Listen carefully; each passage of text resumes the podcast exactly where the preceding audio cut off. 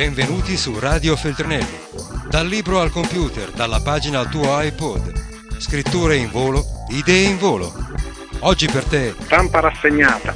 I giornali pubblicati in questo disgraziato paese e spulciati ogni lunedì da me, cioè Pino Cacucci. È scoppiato il caldo. Si indaga sulla pista anarchica.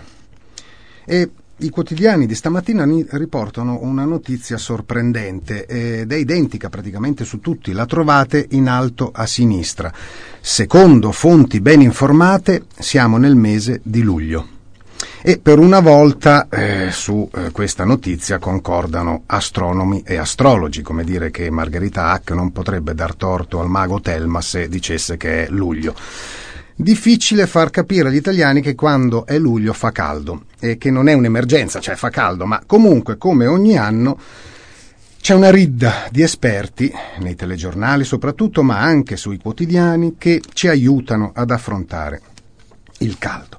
Dunque, anche qui eh, ho trovato appunto molti esperti pronti ad aiutarci in questa emergenza mm, e innanzitutto dicono se per un capriccio del destino non siete al mare o in montagna a fare una beata mazza da mane a sera, ma vi tocca proprio stare in città, allora evitate nelle ore più calde di eh, mettervi indumenti troppo pesanti, cioè n- rimettete nell'armadio il piumino, se proprio dovete uscire a mezzogiorno indossate una maglietta di cotone. Il cappotto sotto il sole, beh, su questo ci sono pareri contrastanti perché si sa, la lana mm, eh, appunto non fa passare il freddo ma neanche il caldo, per cui potrebbe anche essere un'idea. Eh. Comunque gli esperti dicono di aggiungere molto ghiaccio nel solito whisky e la birra gelata bevetela a piccoli sorsi. Detto ciò, risolto anche il problema del caldo, ehm, Passiamo alle questioni italiane dove sembra che il caldo non aiuti i membri del governo, della compagine di governo che mai, come in questa occasione, possiamo chiamare gabinetto. E ehm, in effetti siamo alla resa dei conti. La stampa titola, ha un titolo eh, veramente inquietante, Berlusconi ira su Fini verso lo scontro finale, come dire che siamo arrivati all'Armageddon. E il giornale della famiglia di Silvio, diciamo così, ma lui dice no, io non c'entro, non, non lo faccio mica io quel giornale lì. Comunque eh, ha una foto di quelle da tenere da parte, mm, ha riesumato un Fini di qualche anno fa che fa il saluto romano. L'altra vita, il saluto romano di Gianfranco Fini. Eh, rischio ribaltone, questa è tutta la pagina occupata da sta cosa. Eh, metà è la foto di Fini col braccio teso. Fini leader della congiura, il presidente della Camera pronto alla grande ammucchiata con Di Pietro e Bersani pur di mandare a casa il Premier, che però è deciso a dargli scacco matto già nei prossimi giorni. Ce la può fare, basta che non ascolti le solite colombe. Così, il giornale. Intanto eh, Letta sull'unità, Letta il nipote, mh, mm, si dice ottimista, praticamente lettimista. Dice Berlusconi al capolinea, questo titolo io l'avrò visto almeno 20 volte negli ultimi 20 anni. Comunque Berlusconi al capolinea vedrete che su Brancher tre puntini. E, ehm, lo snodo di giovedì, non sono più in grado di governare, non sono, non Letta, cioè non sono quelli lì, quelli del governo. Poi toccherà a Napolitano decidere, ma adesso l'Italia deve liberarsi di Berlusconi, così Letta l'ottimista. E un po' più serio mi sembra Vendola, che sull'unità pagina 3 occupa questo spazio. Ehm, di una rubrica delle cinque risposte su argomenti come manovra economica, lavoro pubblico, eccetera. Manovra economica, dice Nichi Vendola, in Italia abbiamo toccato quota 120 miliardi di euro di evasione fiscale, 60 miliardi di corruzione e il governo si accanisce sul mondo degli invalidi e su chi stava affacci- si stava affacciando alla finestra per andare in pensione. Il governo si accanisce sui lavoratori statali che prendono 1200 euro al mese, si accanisce sul, wel- sul welfare, mette le dita negli occhi dei più poveri. Questa manovra è terribilmente iniqua e recessiva perché non chiama in causa i grandi patrimoni e le grandi rendite. Questa crisi che il governo Berlusconi nasconde da due anni, ma che l'Istat ha ben fotografato, quando terminerà avrà lasciato sull'asfalto una vittima, un'intera generazione che rischia di non trovare più una collocazione nel mondo produttivo. E infine, per l'ennesima volta, Nichi Vendola prova a dire a sinistra le dispute introspettive all'interno delle tante sinistre non hanno più senso, bisogna deporre le armi in una contesa intestina e nevrotica per armarsi di intelligenza e capire il perché della sconfitta civile, culturale e sociale della sinistra, per mettere in piedi il cantiere dell'alternativa a un berlusconismo che declina ma che può fare ancora molti danni al paese.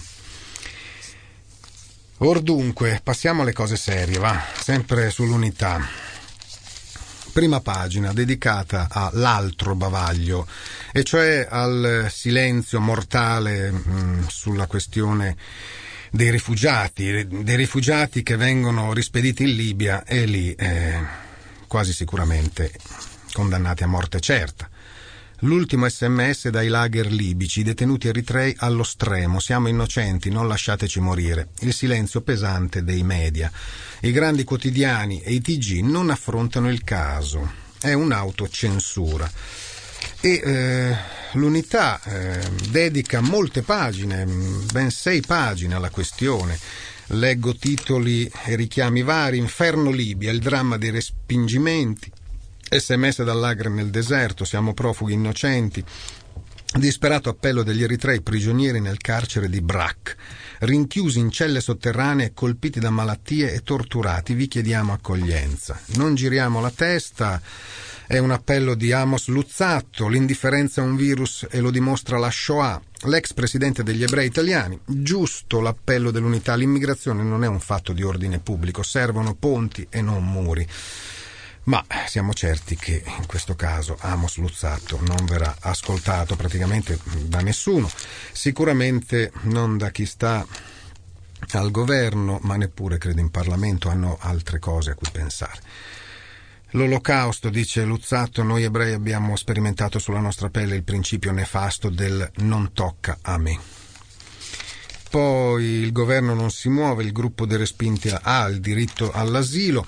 E poi c'è il grave sospetto che eh, anche questi siano stati respinti dall'Italia quando già erano in acque territoriali italiane e consegnati a qualche unità libica che li ha eh, deportati in questo che si potrebbe anche definire lager, visto che subiscono torture e vengono lasciati morire di, di stenti, inedia, malattie. I media diano spazio al caso, rischiamo un autobavaglio. Lo dice Roberto Natale della FNSI, invita i grandi quotidiani TG a occuparsi del dramma degli eritrei. Il rispetto della vita umana non è solo retorica, l'informazione sappia fare la sua parte. E poi c'è la testimonianza di Dagmawi Yimer che mm, è riuscito, uno dei rari casi è riuscito a eh, trovare eh, rifugio in Italia, ehm, è regista, ha collaborato a, mm, a realizzare un documentario che si intitola Come un uomo sulla terra, eh, insieme ad Andrea Segre e Riccardo Biadene, mm, che parla appunto di questo. Oggi vive a Roma e dice italiani ribellatevi o sarete responsabili come nelle colonie. E, Così Dagmawi. Quel viaggio con Adam, Adam aveva quattro anni, chissà se è ancora vivo, se è sano e libero. Le ragazze non hanno scampo con gli agenti di Gheddafi. E qui si parla delle donne stuprate sistematicamente. E poi infine, perché arriva a pagina 9 tutto questo, mm, chiediamo al governo di intercedere per loro, adottiamo un profugo. E questi sono eh, Giancarlo De Cataldo e Carlo Lucarelli che occupano queste due pagine di appello, facciamo una proposta concreta, riuniamoci, scrittori, giornalisti, religiosi, spiriti liberi, domandiamo che siano comunicati i nomi dei 300 detenuti a Sebaha. Chiediamone conto, pretendiamo che non siano lasciati morire. Dunque, Torniamo nel bel paese. Beh, intanto chiuderei l'argomento eh, con la vignetta di Staino una signora che chiede a un signore, dice mi dicono che ci sono decine di migranti respinti da noi massacrati in Libia e lui risponde certo signora, è l'unico accordo di smaltimento rifiuti che ci funziona alla grande. E stiamo appunto nel bel paese dove accadono cose sempre più strane nel mondo della sanità, delle cure. Eh, si parla tanto di fuga di cervelli, ma quei pochi cervelli che cocciutamente vogliono continuare a tentare di fare qualcosa di buono in Italia, che vita devono fare? Ma la stampa ci porta davanti il caso mh, mm, di questa che viene definita la macchina svela tumori, un'invenzione di un, un geniaccio che ho conosciuto tanti anni fa, Clar Bruno Vedruccio, frequentavo suo fratello, lo so che non ve ne può fregare di meno, ma comunque lo rivedo qui in foto e mi ricordo che già mm, quando eravamo eh, baldi ventenni lui era veramente uno di questi geni che che sì, studiano anche, ma insomma con delle intuizioni mh, che ci facevano pensare allora, ma gli toccherà comunque spatriare. Se fosse nato negli Stati Uniti oggi eh, sarebbe scienziato di fama internazionale. In Italia lui a un certo punto, dalle tante cose che ha messo a punto, ha inventato questa macchina che senza nessun metodo invasivo eh, ma eh, usando, beh adesso io non saprei assolutamente spiegarlo, ma facciamo prima leggere alcuni passi di questo articolo, insomma può svelare i tumori fin dal, dall'inizio del loro insorgere, quindi intervenire eh, con una prevenzione che solo questa macchina può permettere, persino Veronesi l'ha promossa. Insomma, ehm, diversi anni fa è stata messa a punto questa invenzione di Vedruccio e ora mh, diversi ospedali la usano. Ma che succede? Il giallo della macchina svela tumori, la denuncia dell'inventore, promossa da Veronesi, ma ora non la producono più. C'è una macchina unica al mondo Scopre i tumori come un metal detector, senza sonde da infilare nel corpo, ecografie, aghi né altri metodi invasivi. L'ha inventato un italiano, il fisico Clar Bruno Vedruccio, un signore dall'aria mite ma dal carattere deciso. Uno così il mondo dovrebbe invidiarcelo e invece è sul punto di far le valigie e partire portando con sé la sua creatura. La sua è una di quelle strane storie di questi tempi non facili in Italia per chi ha dell'ingegno. La sua macchina si chiama Bioscanner. Il nome commerciale è Trim Prob è in uso in decine di ospedali italiani, dal San Raffaele di Milano al Sant'Andrea di Roma, calciatori ed ex calciatori, politici e persone di spettacolo, ma per fortuna anche centinaia di migliaia di italiani, da sette anni la usano per tenere sotto controllo il corpo e scoprire eventuali tumori proprio sul formarsi in modo da intervenire subito. È ovvio che questa invenzione, che è sempre stata tenuta un po' eh, sottotono, in sordina, però guarda caso una serie di personaggi famosi, di politici, insomma, che sanno di ciò, sono andati subito a farsi testare. E, ehm, segno che insomma funziona, ma se poi lo stesso Veronese ha detto che funziona, eh, credo che sarà un po' difficile pensare che sia una cosa così e cos'ha. E invece siamo in Italia. Non si tratta della solita tecnica super esclusiva, scrive la stampa, che solo in pochi possono permettersi, è una prestazione regolarmente coperta dal Servizio Sanitario Nazionale, si paga il ticket e si ha il diritto all'esame. Eh, aggiungo io, tra parentesi, certo, magari eh, la fila d'attesa è un po' lunga. Comunque, perché ancora ce ne sono poche e perché non ce ne sono di più? Eh Persino Girolamo Sirchi, allora ministro della salute, ne era entusiasta e Umberto Veronesi nel 2006 l'ha promosso a pieni voti nella scoperta di tumori alla prostata chiedendo studi approfonditi per allargarlo anche ad altri organi. E poi? E poi i tempi sono cambiati. Non perché sia stato inventato qualcosa di altrettanto efficace, no, semplicemente perché la Galileo Avionica, una società che fa parte di, di Finmeccanica, ha annunciato la chiusura della Trim Prob l'azienda che produceva e vendeva la macchina capace di svelare i tumori. I motivi? Non è una produzione strategica per un gruppo internazionale che ha come sua attività principale il settore militare, cioè Finmeccanica produce macchine per sterminare, perché mai dovrebbe produrre una macchina che salva la vita? Poi è diventata anche un piccolo caso politico, scrive la stampa. A fine giugno la provincia autonoma di Trento e l'azienda sanitaria del Trentino hanno dichiarato fuori legge il Trim Prob. E qui è veramente un giallo perché non si capisce come mai mm, a Trento abbiano deciso che questa macchina secondo loro non, non funziona, non, non, interessa, insomma hanno avviato una procedura che, eh, che impedisce ai trentini di usarla, ma Ciò che conta purtroppo è che nel frattempo è stata mh, mm, messa fuori produzione, quindi quelle poche che ci sono si potranno funzionare ancora per un po', ma Conclude così l'articolo della stampa, parole che non sono piaciute all'inventore che sta lottando per far riprendere la produzione del suo apparecchio. Un mese fa ha tenuto un intervento alla biblioteca del Senato, due giorni fa era la sapienza fra dottori futuri e presenti. Ovunque vada parla della sua invenzione, dello stop ricevuto e provoca entusiasmo e stupore. Non so come si possa dire che non esistono le condizioni regolamentari visto che il bioscanner è omologato con certificazione valida in Europa ed è addirittura presente nel Servizio Sanitario Nazionale, dice Vedruccio. Aspetterò ancora qualche mese. Se non dovesse cambiare nulla, lascerò l'Italia. E per andare dove? Beh, non negli Stati Uniti o in Cina, piuttosto in un altro paese europeo o in Sud America. E sempre per Viva l'Italia, passo al Corriere della Sera. Qui siamo fuori da, proprio da qualsiasi, ma non realtà, ma anche fantasia. Cioè, malato di SLA, Andrea Trisciuoglio, usa farmaci statunitensi che contengono estratti di cannabis, si vede arrivare i carabinieri per una perquisizione che glieli sequestrano. Io malato di SLA, trattato come un criminale, questo sul Corriere della Sera di oggi. Usa farmaci a base di marijuana, denunciato per spaccio, consigliere dell'associazione Coscioni. Mi hanno trattato come un criminale, sarebbe bastata una ricerca su Google, e eh, vabbè, a chi lo dice.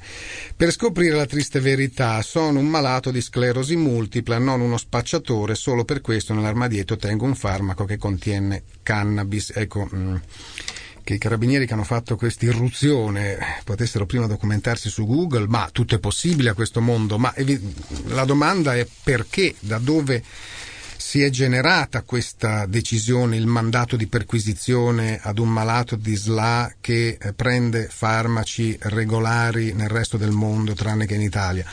Andrea Trisciuoglio, 32 anni, racconta con serenità e deter- determinazione la scena vissuta due giorni fa. I carabinieri si sono presentati a casa sua, a Foggia, con un mandato di perquisizione per detenzione di stupefacenti.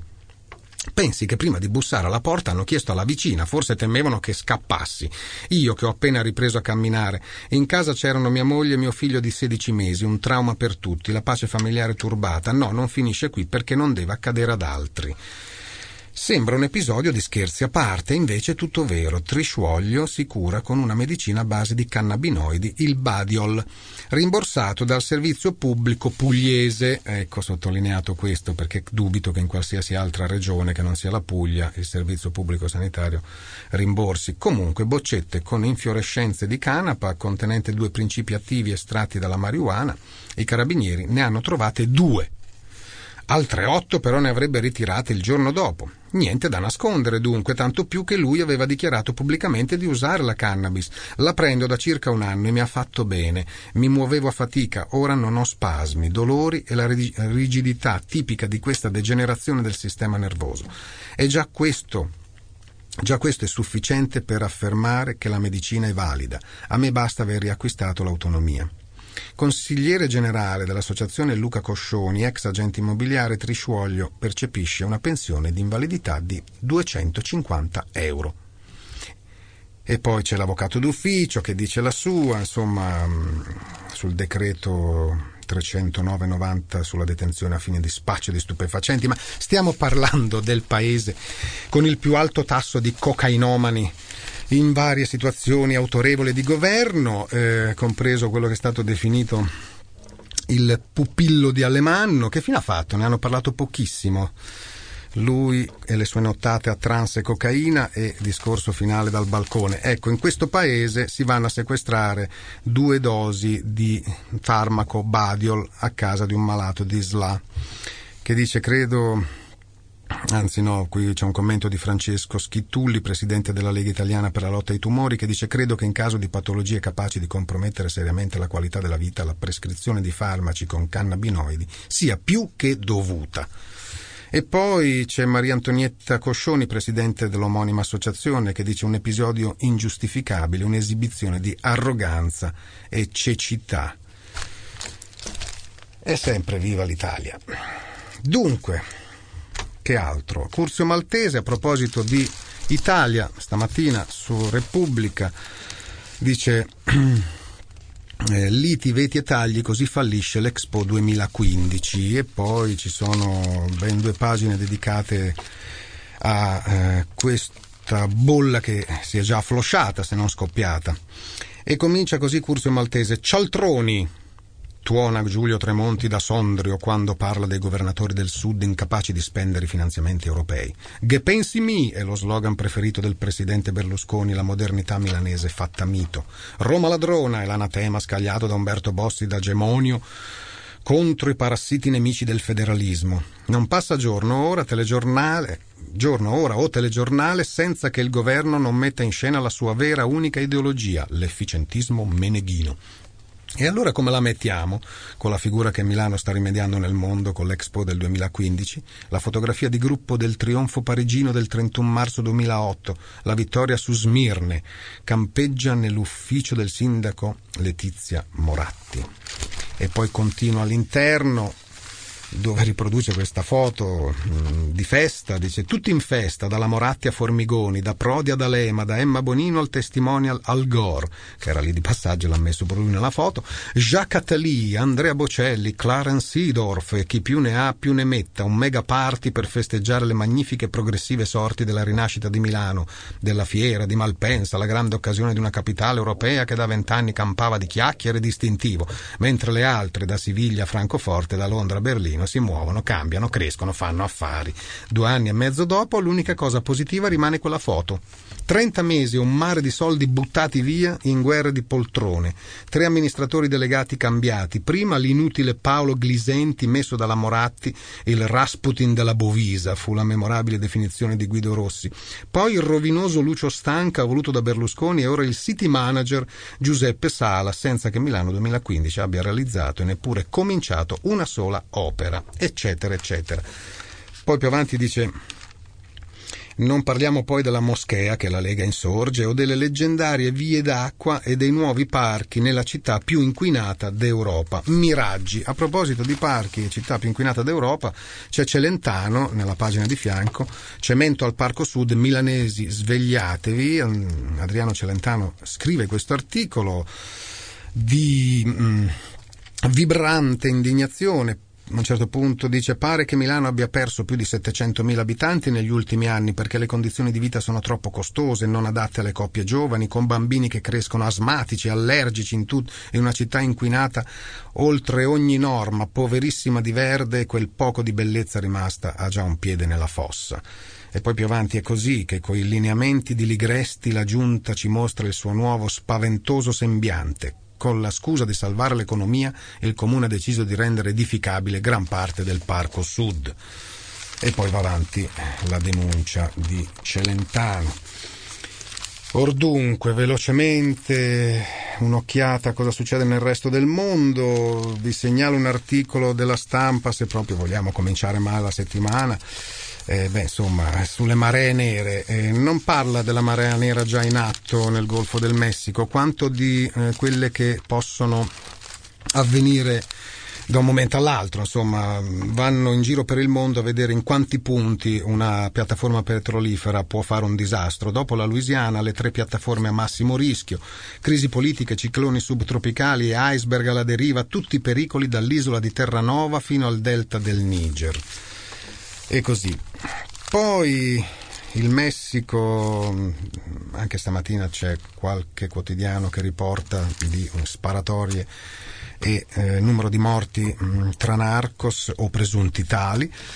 E nel frattempo si sono tenute elezioni amministrative in ben 14 stati e 13 su 14 hanno vinto dei governatori del PRI, del inaffondabile PRI, il Partito, della Rivoluzione, il partito Rivoluzionario Istituzionale, che già sembra un ossimoro come come nome, eppure insomma per 70 anni oltre al potere, adesso pian pianino, pur non avendo il governo del paese federale, però si sta prendendo un po' tutti gli stati e quindi ormai sono maggioranza. Chissà.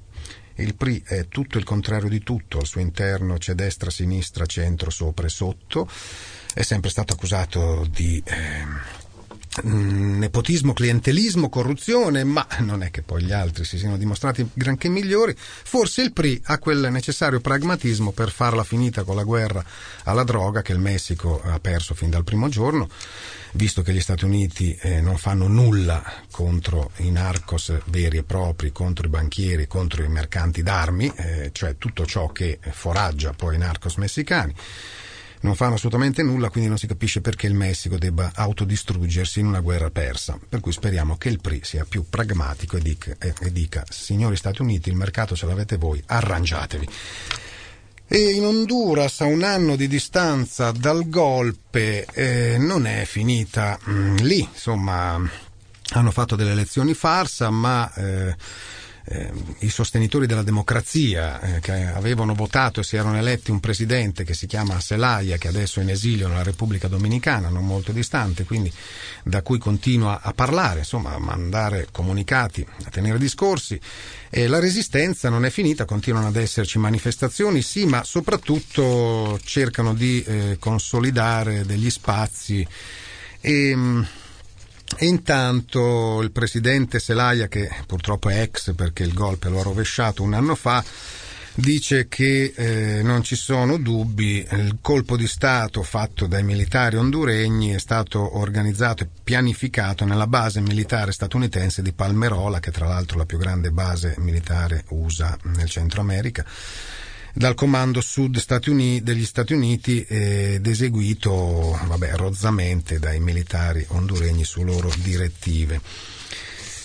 Or dunque, così in Honduras. Poi vi segnalo dall'unità. Dall'unità ci sono due pagine su Estereld e Breccia. In questo memorabile lavoro, mm, romanzo grafico, insomma fumetto, L'Eternauta, L'Eternauta che le edizioni Comma 22 hanno finalmente eh, riportato in libreria, e, mm, bene fa l'unità eh, ad avviare una settimana dedicata all'Eternauta di Estereld. Esterel lo ha scritto, eh, il grande disegnatore Alberto Breccia è l'autore di questa versione, ne esisteva anche una precedente. Esterel eh, lo ricordiamo soprattutto perché eh, la dittatura eh, militare argentina ha ucciso non solo lui, è uno dei tanti desaparecidos, ma gli ha sterminato l'intera famiglia, comprese le figlie. Le tavole di questa settimana sono tratte dall'Eternauta di Hector Estereld e Alberto Breccia, edito da Comma 22. L'Eternauta, sotto la metafora di un'invasione aliena che si annuncia con una nevicata radioattiva che stermina la popolazione, è un apologo della capacità di resistenza e di organizzazione di un popolo sottomesso. Iniziò la pubblicazione a puntate pensate nel 1958 e sembra riletto dopo veramente eh, una storia che preannuncia in maniera inquietante l'orrore che si sarebbe abbattuto sull'Argentina. Qui in qualche maniera eh, è una storia di fantascienza, ma eh, l'Argentina ha vissuto questa realtà di sterminio, eh, eliminando anche Estereld. Dunque, con ciò concludiamo. E se proprio soffrite il caldo pensate a qualcuno che fa una vita ben più grama della vostra. La regina Elisabetta, c'è uno speciale sulla stampa, deve versare ben 27.000 tazze di tè all'anno in migliaia di parti pubblici, privati avrà già l'epicondilite, cioè avrà il gomito del tennista a furia di versare tè. Hanno calcolato 27.000 tazze all'anno, ma come si fa? Poi c'è tutto un elenco che fa rabbrividire. A 174 udienze private, 8.000 ospiti ai parti ufficiali, 355 impegni ufficiali in Gran Bretagna, 41.241 biglietti personali inviati non so se attacca anche Franco Bolli con la lingua di 41.241 inviti, comunque ecco, se vi lamentate per il caldo pensate mo Elisabetta che deve dire. Buona settimana a tutti. Radio Feltrinelli, tieni la mente a sveglia, non smettere di leggere, resta collegato a questo podcast.